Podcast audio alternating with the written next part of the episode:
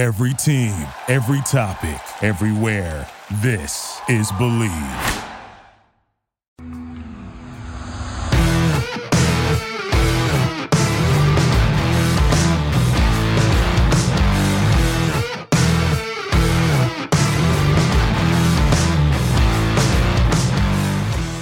What's better than this? Guys, me and dudes here on the Draft Dudes Podcast. It's Joe Marino and Kyle Krabs. We're your hosts. We're from the Draft Network. Chris Schubert's here, but not feeling his best, so you might not hear from him today on the podcast. But we are brought to you by our friends over at Bet Online, the number one source for all your betting needs and sports info. You can find all the latest sports developments, including updated odds on the NBA playoffs, fights, and even next season's futures. Don't forget, Major League Baseball is back as well, so you can bet on that. It's your continued number one source for all your sports wagering needs, including live betting and your favorite Vegas casino and poker games. It's super easy to get started, so head to the website today or use your mobile device to learn more about all the different ways that you can wager on sports. So we got a deal for you. Use our promo code BLEAV, that's B-L-E-A-V, to get a 50% welcome bonus on your first deposit. Bet Online, it's where the game starts. Kyle, happy Thursday to you. Happy Thursday to you as well. We are 1 week away, which means, naturally, we had to talk about some quarterbacks here on the show.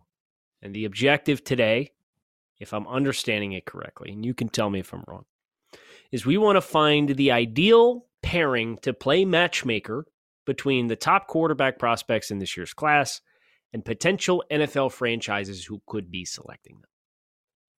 You nailed it. That is absolutely the plan. Yeah. Time to figure out where these guys need to go to maximize their potential in the NFL. You want to jump right in? Okay, let's go. So let's get this conversation started with Ole Miss quarterback Matt Corral. And Kyle, for me, Matt Corral, I'll be honest with you, is one of the evaluations that I really struggled with this cycle. And to me, quarterback evaluations are always fun.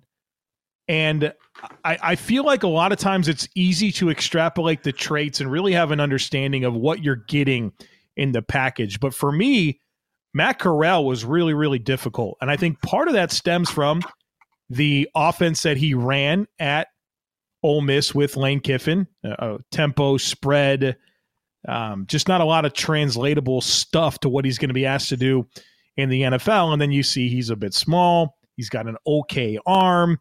He's not necessarily a great athlete. He's a sufficient athlete. And so the package here makes it really, really challenging to me in terms of my overall evaluation and me really thinking of him as a guy that I believe in, as a guy that can come in and be a franchise quarterback at the next level. And so this is going to be fun to kind of sort through him and talk about what he is as a player and figure out if we can find some common ground on what destinations he could go to that would allow him to maximize his ability to be, the best version of himself in the NFL.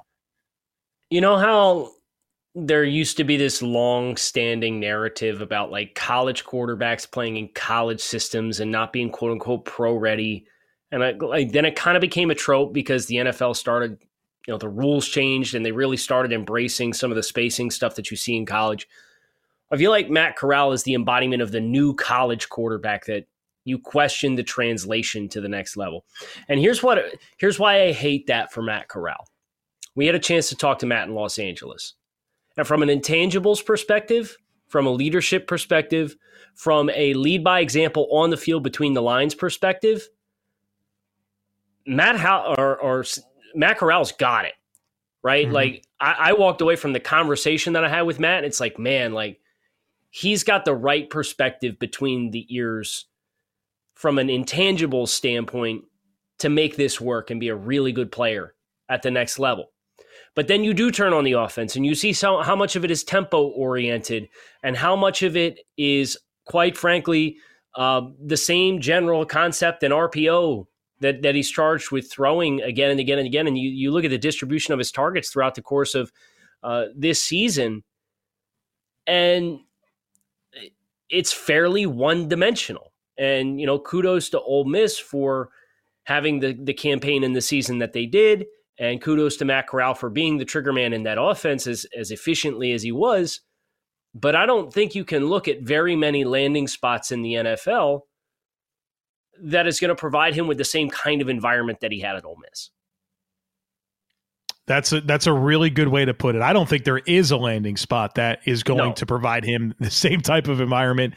And so makes it a little bit complicated. And with that in mind, as we transition now to kind of forecasting him to different teams, I'm anxious to see where we land. And one team honestly stands out to me just a touch above the rest. Okay. And I'll be interested in who this is. All right. I think it's the Pittsburgh Steelers. I'm not predicting he goes to the Pittsburgh Steelers, but when I think about Matt Canada as the offensive coordinator and not just what the offense looked like with Ben Roethlisberger, but thinking about some of his stops in college, I feel like with a lot of those scheme throws, get the ball out quick, allow that to set up some shot throws down the field in an offensive infrastructure where we know they want to run the football, right? They've invested a first-round draft pick in Najee Harris. They've made some improvements to the offensive line. We know that that's going to be the bread and butter of their football team and that entire division, right? It's a division that we look at, the AFC North. Okay, these guys want to run the football. And so I think how Matt Corral can step in to a team that wants to run the football, that has a lot of manufactured throws, that has some shot throws down the field. And, you know, look, I like a lot about Pittsburgh because, like we've said, this team got to the playoffs last year with very, very, very poor quarterback play. And I know that they have Mitchell Trubisky in place right now, which is great because that takes the pressure off of Matt Corral to have to come in and start right away. He can kind of bridge the gap, or you can, you know, see how things unfold. Maybe you like Mitch and it sets up different opportunities. But from a structure, from a team perspective, a scheme perspective, what's already in place, to me, the team that stands out in a challenging conversation is the Pittsburgh Steelers. So the team that I have has some parallels to what you discussed with Pittsburgh, and Pittsburgh's going to be an easy team to point to for any of these young quarterbacks, right? Because the franchise and organizational stability that exists within Pittsburgh is effectively unparalleled across the NFL, right? Correct. Yeah.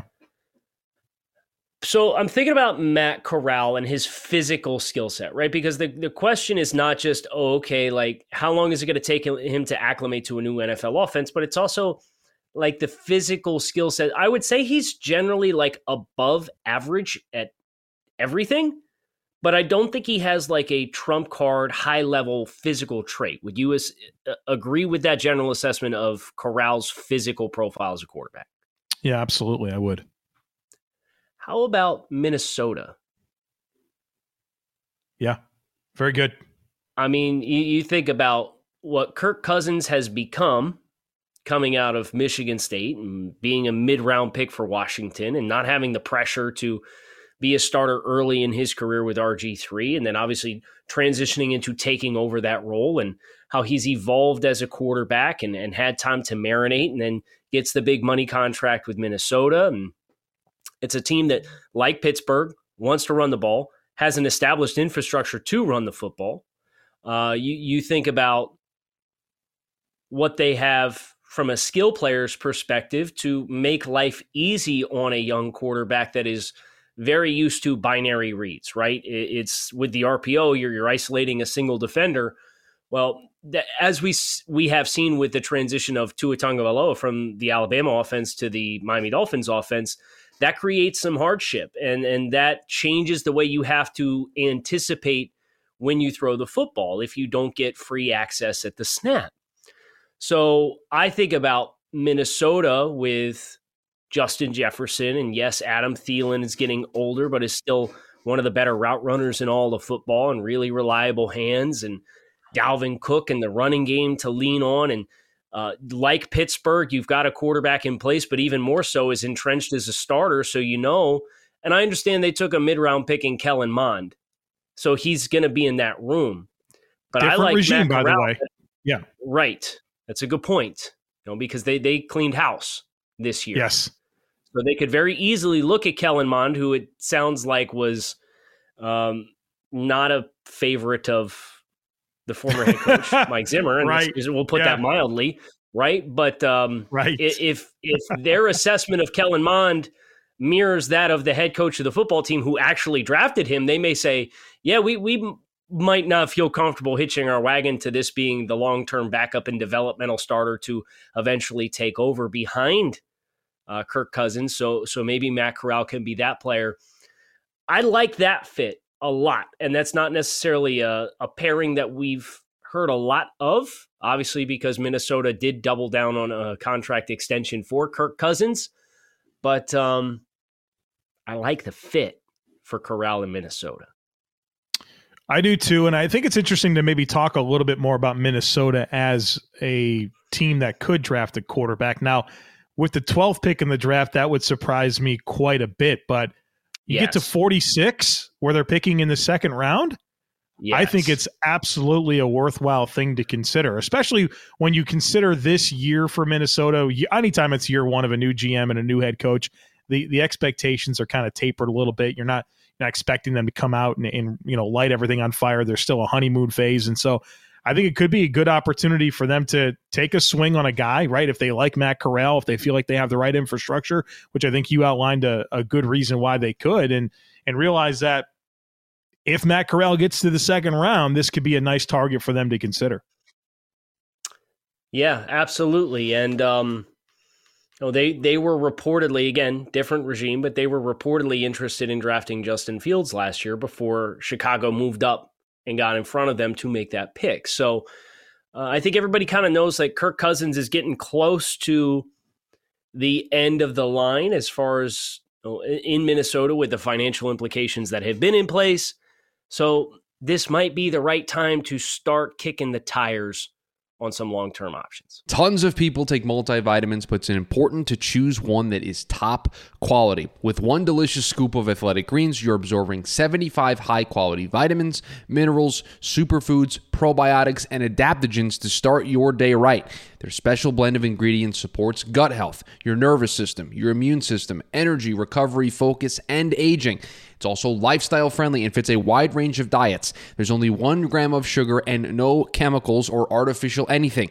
Reclaim your health and arm your immune system with convenient daily nutrition. It's just 1 scoop and a cup of water every day. That's it. To make it easy, Athletic Greens is going to give you a free 1-year supply of immune-supporting vitamin D and 5 free travel packs with your first purchase. All you have to do is visit athleticgreens.com/Bleav. That's BLEAV. Again, that's athleticgreens.com/Bleav. These statements have not been evaluated by the Food and Drug Administration. These products are not intended to diagnose, treat, cure, or prevent any disease. Athletic Greens, take ownership of your health.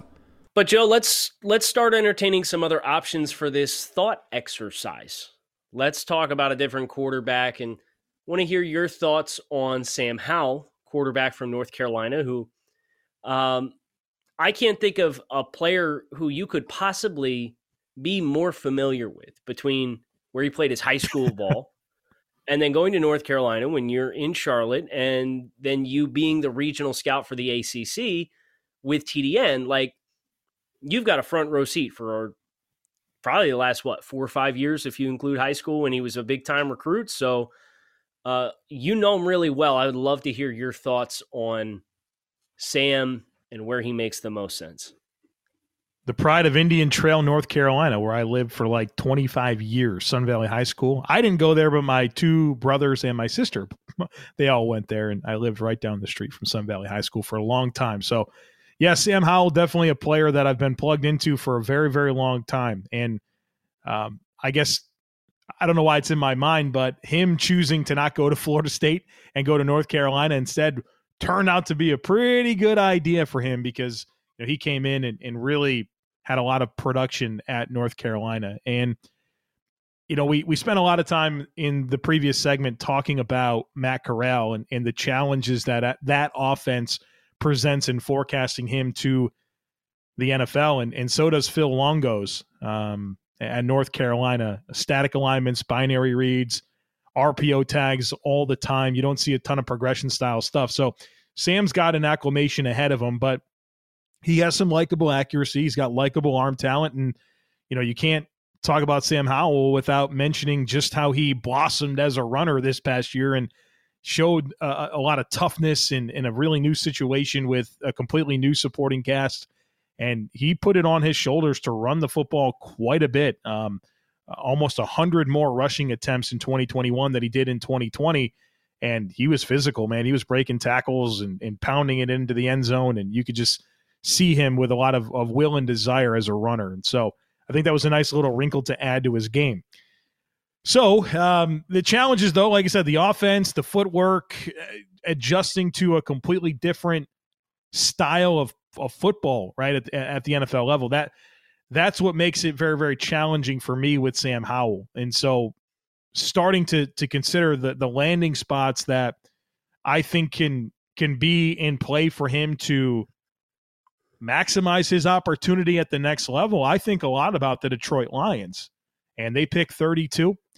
And I don't know if Sam will be in play or not, but just from a mindset perspective where I think they're pretty okay with another year of Goff and not having to force in a new quarterback, but having something interesting that could present an upgrade. And I think you have more mobility in Sam Howell, and you have a guy that the toughness that I talked about that he showed at North Carolina. I think that's something that Dan Campbell and that offense and that coaching staff is going to prioritize and really like. And you think about some of the deep ball threats that they have now in DJ Chark and, you know, tough receivers like an Amon-Ra St. Brown and a Josh Reynolds, who's a really good ball skills guy.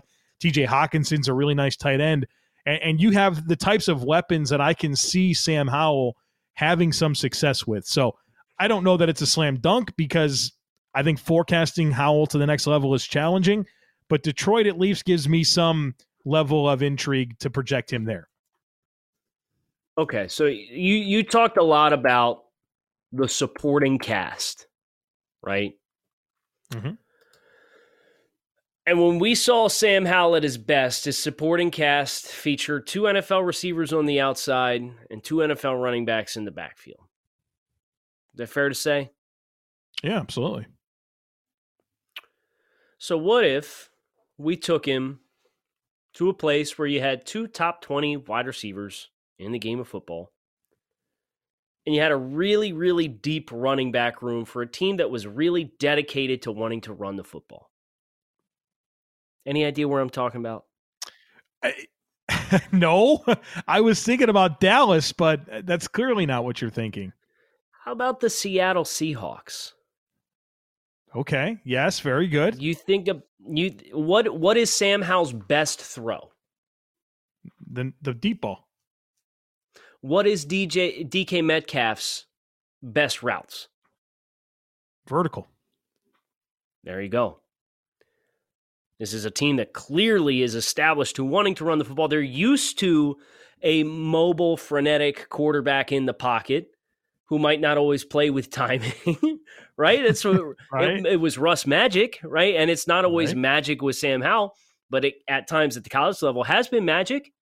So you're going to get a style of play at the quarterback position. You're going to have the same blind spots as far as areas of the field that you might not consistently see, the stuff over the middle and the intermediate areas. But you got a big body on the outside that can run vertically. You got a guy underneath and Tyler Lockett, who can also run deep routes, but can create with the ball in his hands. They refuse to let Russ Wilson cook. I don't think you got to worry about putting too much on Sam Howell's plate, potentially as a quarterback. I think he's the right style of quarterback to help the transition for Seattle away from Russell Wilson. I think that's a really fair way to put it. And, you know, I don't know that he makes sense for them in the top 10, but they pick 40 and they pick 41. Those are reasonable spots if you wanted to take a swing at Sam Howell, and you're not like overly committing to him either, right? A second round pick is very different than a first round pick. And so I liked how that shifts the expectations for a quarterback as well. And I think that's a good spot for Sam. So I like that. I think we had two reasonable options there in Detroit and Seattle. Ready to move on to our next guy here? Yeah, let's do it. I felt like I set the last table. Why don't you set the table for us? You want me to take Desmond Ridder here? Yeah, set the table, so man. Desmond Ridder is a prototypical build quarterback, maybe a little lean, but he's a plus athlete at the position. He's a highly accomplished starter. He's somebody who, from a professionalism standpoint and from a how I approach the game standpoint, you have very little to no questions about his readiness for the NFL. And with that in mind, I'm thinking of a team that would be able to onboard and acclimate him and take advantage of how ready he is mentally and from a preparation standpoint for the NFL. And I have two teams, one of which we've already discussed, the Pittsburgh Steelers. I think that's a really interesting fit where Pittsburgh, Mitchell Trubisky and his athleticism is a vast departure from what Ben Roethlisberger has been for a really long time, right? So I think you can get some of the same stuff that you might be putting onto your plate that you haven't had in the past with Ben Roethlisberger that you're getting with Mitchell Trubisky, you could also be getting with Desmond Ridder. And I think from a draft selection standpoint, they're at 20 is probably a sweet spot for predictively where Desmond Ridder is going to hear his name called, somewhere in that range, the middle of the first round. The other one is a team who might not be needing a quarterback, but might be considering transitioning quarterbacks in the not too distant future, and that's the Tennessee Titans. Obviously, one of the popular comps for Desmond Ridder is Ryan Tannehill. And I certainly think from an athleticism standpoint, an ability to run standpoint, get outside the pocket standpoint, arm strength standpoint, stature standpoint, you can see all of that. And I think the best version of Desmond Ridder we got was this year, in which Jerome Ford was a highly accentuated piece of the offense. Well, think about Derrick Henry and Tennessee. So those are the two spots for me. We've already gone, obviously, a little in depth on Pittsburgh, but Tennessee is a team who might not need a quarterback, but might want to entertain a quarterback based on how their season ended and kind of the hardships and the wall that they've hit in the postseason, where they've had games that were for the taking and they just couldn't finish the job. Love the idea of Tennessee, Kyle. Like you said, my comp for Ridder is Tannehill, and maybe that's exactly why they shouldn't pick him. But to me, at a minimum with Ridder, I think you reset the money and you get cheaper at quarterback. And that allows Tennessee right. to build up the roster in other places and feel like, all right, if Ridder can come in and beat Tannehill, but we have a better team around him, maybe that's what our answer is, so we don't stall out in the playoffs like they have for the last 3 years. And I think we can agree that a lot of that came back to just not having that type of quarterback play that can really elevate things. So yeah. I love Tennessee. I think that would make a lot of sense for them. And, you know, they can end their debates about whether or not they have the linebackers or the O-line or the wide receiver that it feels like we've talked a lot about with Tennessee. Just get the quarterback and how much are they paying Tannehill? A lot. Like on average, it's like 35 ish. They paid him. Imagine getting an extra $30 million a year back to spend elsewhere. Like you said, yeah, you can do many things with that. If I was to introduce another team here, and my challenge with this team is I don't think they're ready for a quarterback, but the Atlanta Falcons, I don't know if number 8 makes sense for Desmond Ridder, but yeah, you think about Arthur Smith, right? And that's that same Tennessee Titans type deal where conceptually a lot of the things that you saw Ryan Tannehill have his best seasons in the NFL with Arthur Smith, you can Bleav a lot of that can be replicated with Atlanta. Now, do they have the receivers or the backfield or anything? Do they have anything in place besides a tight end and maybe a couple of offensive linemen and nothing on defense? Like, I have great concern that if the Atlanta Falcons were to pick a quarterback, that it's just there's no way that they could get the roster. Yeah, they can't get the roster right for it to matter, right? So, like, just don't do it. It's going to take time there. But for all the same reasons that we talked about, the Tennessee Titans making sense for Ridder, I think you can copy paste a lot of what Atlanta wants to be and think that it could be a good spot for Ridder. But the challenging component there is obviously, I just don't feel like Atlanta's ready for a quarterback. And that stinks for Marcus Mariota, because this is his last chance probably to prove himself at the next level. And he has nothing. And I mean, nothing to work with. So let's now bring up Malik Willis, quarterback out of Liberty, our number 1 quarterback in this draft. And a player that I feel like I've repeatedly said, this is the guy that I think gives you a chance to have a difference maker at the position because he has so much exciting physical skill in terms of arm talent, mobility. He's a great leader. And now it's just about him going to the right place for him to develop as an NFL quarterback and reach that high ceiling that I think he has. So, Kyle, as we get into this conversation with Malik Willis and landing spots and places where he can be the best version of himself, is there anything that stands out to you? This is where I really like Pittsburgh, personally. I know we've talked about Pittsburgh for a couple of the other quarterbacks, but as we went over when we did the mock draft, the What Would We Do mock drafts, and Malik ended up going 20 to me in that thought exercise earlier this past week. All of the stability and structure and no stress to play, and I think that's really important for Malik with him coming from an offense that really put a lot on his shoulders, but developed some habits that were high risk out of necessity to try and create explosive plays with the talent that was around him. But I would just absolutely positively be over the moon with him having so many high-level skill players around him to work with and his mobility complementing an offensive line that is in transition. And you've obviously seen some dynamic quarterback play come into that division as of late. And Pittsburgh's kind of been more of the traditional build and leaning on Najee Harris to run the football and what they can do with some zone read and shotgun runs. And Najee's a bigger back, but I think he's more than capable of playing out of the gun and carrying the ball out of the gun. I like that fit quite a bit. That's probably my favorite one.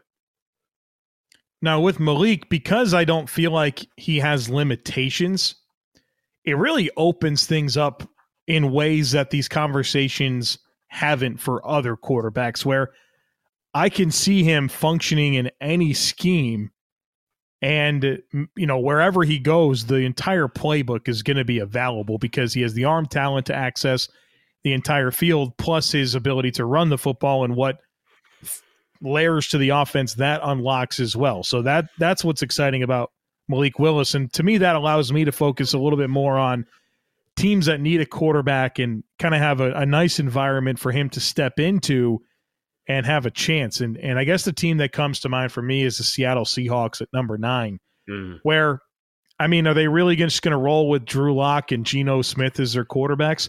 Maybe, but I feel like Malik Willis would be such a nice upgrade to that track. Seattle's probably a team that views itself as somebody who's not frequently going to be picking early in the draft in order to make a selection like this. The only reason that they have this pick is because of trade, right? Like they traded away Russell Wilson. That's why they're picking 9. They haven't typically picked this high in the draft, and they probably don't want to be. And so I can see them taking advantage of this opportunity to get themselves a quarterback. And I wouldn't say that Russ and Malik Willis have like a lot of similarities in terms of their playing style. And what I like about the idea of Malik going to Seattle is because I do think he presents a different type of skill set where they can evolve their operation, where, I feel like there's been a bit of an identity crisis with the style of offense that they want to play and what's run the football or let Russ cook, or, what the right combination is there, where I think Malik gives them a different player now that they can build around and really kind of find an identity and stick with something and figure out what they want to be on offense. And like we've talked about, Malik Willis doesn't have any limitations. So that really opens up a lot of possibilities.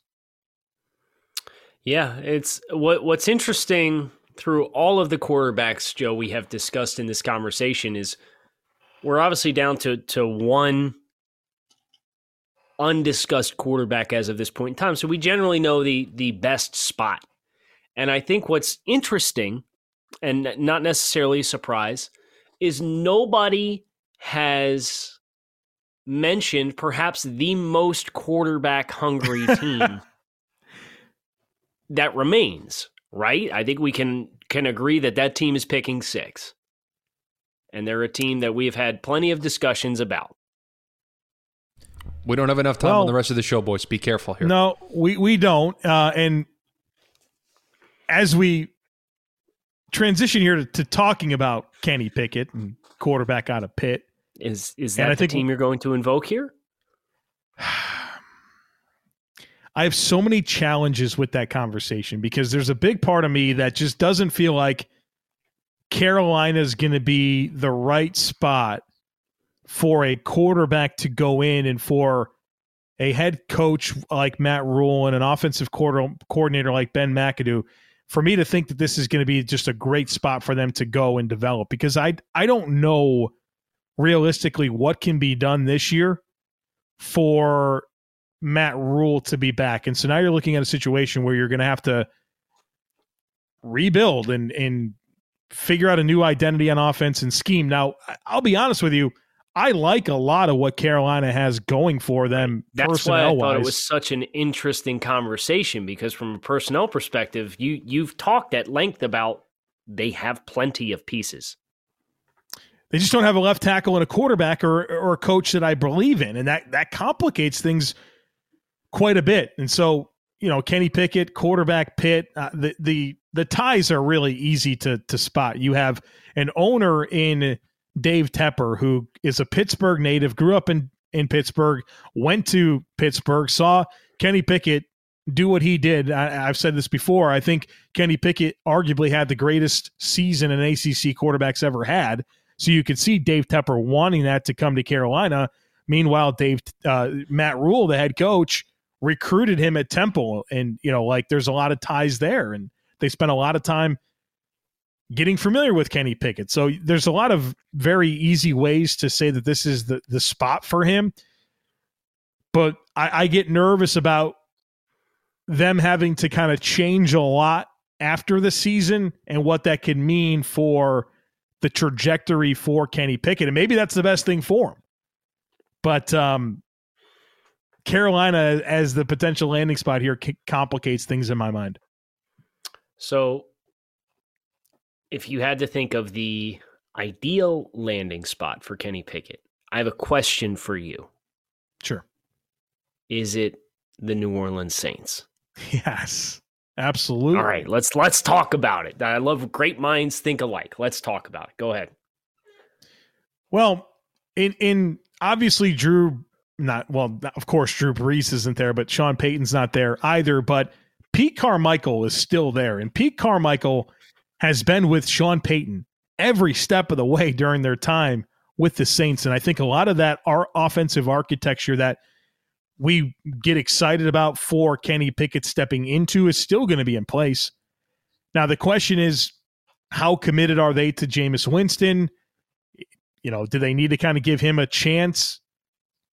There's a case to be made there as well, but I think a dome team, right? That we got to talk about the hand size with Kenny Pickett and wet footballs and cold weather. Well, you're in the NFC South and you're going to play half your games a year in the Mercedes-Benz Superdome there in New Orleans. So that's going to give you a great opportunity to be able to grip the football the best you can in ideal situations. And you're talking about, you know, Atlanta plays in a dome and Carolina and Tampa Bay, the teams in the division. You're not really going to have to deal with challenging weather in either one of those spots as well. So I can really get behind that. But yeah, I think that offensive architecture that helped Drew Brees play the way that he did, I think is really good for Pickett, who's a good progression style player with decent accuracy, and he's got good size and mobility.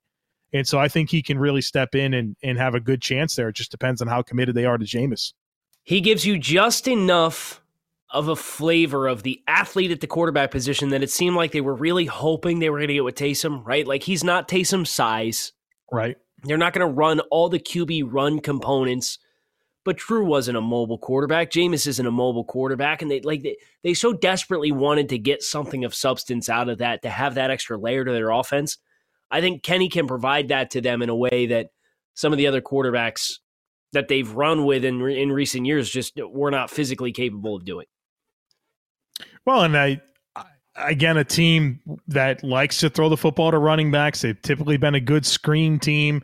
Michael Thomas is coming back. I do think that they need to find more at wide receiver, but there's enough here. And I think the Saints view themselves as a team that doesn't have to strip everything down, despite what they've been through from a cap perspective and, you know, losing some foundational pieces of that roster over the last couple of years.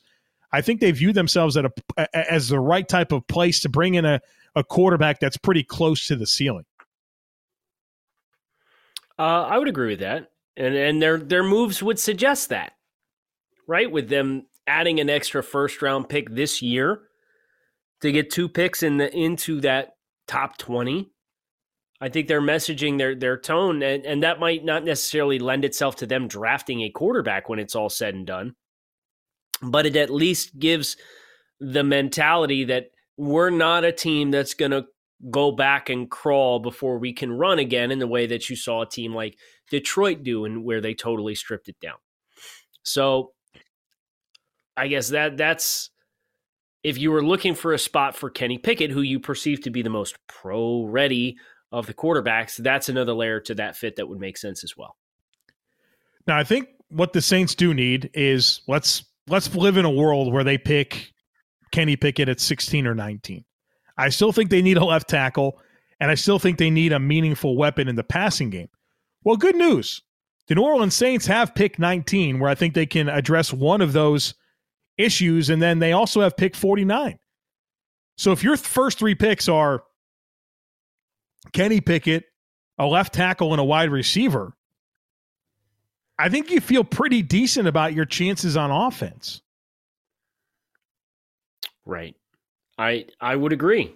And that's why they're a fun team for me. So we both left Carolina out. Were there any other teams that you omitted that you were surprised didn't get an acknowledgement amidst this exercise? Yeah, I do have one, and it's the Houston Texans. Should we really live in a world where we Bleav that this team feels like they have their answer in Davis Mills, with Jeff Driscoll and Kyle Allen as the backups? Like, can we be honest about the possibility of them taking a quarterback? I know nobody's talking about it, but this is probably one of the worst five quarterback depth charts in the entire NFL. Are we fully ready to dismiss any possibility that a quarterback can be in play for them? Yes, we are. And it's the same reason why I left Detroit off that list in my mind, is I don't think they're ready.